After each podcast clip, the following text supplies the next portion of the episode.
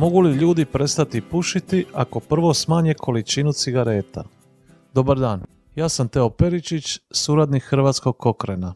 Postoji više od 50 kohrenovih sustavnih pregleda o učinku intervencija za pomoć pri prestanku pušenja.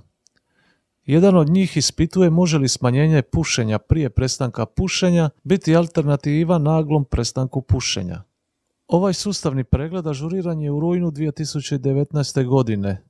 Glavni autor je Nikola Linson iz Kohrenove skupine za ovisnost o duhanu sa sveučilišta u Oksfordu. Rezultate istraživanja pročitat će nam docentica Tina Poklepović-Peričić, suvoditeljica Hrvatskog Kohrena s Medicinskog fakulteta u Splitu. Standardni način na koji se ljudima savjetuje da prestanu pušiti jeste da puše uobičajeno do prestanka pušenja, a zatim prestanu koristiti sve cigarete odjednom. Međutim, ovo je nemoguće za mnoge, a oni koji su to pokušali bez uspjeha možda bi htjeli pokušati na neki drugi način. Smanjivanje popušenih cigareta prije potpunog odvikavanja može predstavljati alternativu.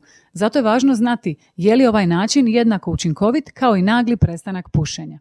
Ovaj sustavni pregled to istražuje i otkriveno je da postoje dokazi umjerene kvalitete o tome da za ljude od kojih se tražilo da prestanu pušiti sve cigarete odjednom nije bilo veće vjerojatnosti da će prestati pušiti od ljudi od kojih je traženo da smanje količinu prije nego što potpuno prestanu pušiti. Također se željelo istražiti je li smanjenje količine pušenja prije odvikavanja rezultiralo nekim štetnim učincima, poput žudnje za cigaretama, poteškoćama sa spavanjem, lošim raspoloženjem ili razdražljivosti. Ali je vrlo malo istraživanja dalo ovakve podatke, stoga je taj učinak ostao nejasan. U sustavni pregled je uključeno 51 randomizirana kontrolirana studija u kojima je sudjelovalo više od 22.000 ljudi koji su pušili duhan. Većina su bili odrasli ljudi i na početku istraživanja obično su pušili najmanje 23 cigarete dnevno.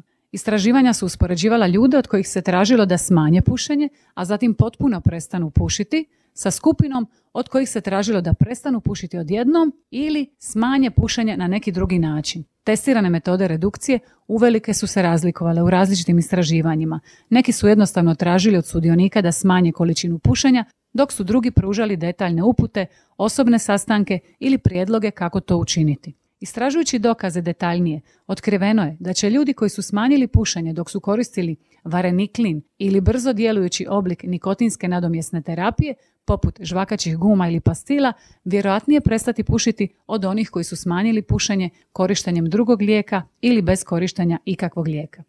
Također je otkriveno da pružanje osobne podrške za smanjenje pušenja može više pomoći u prestanku pušenja nego kada se sudionicima samo daju materijali za samo pomoć.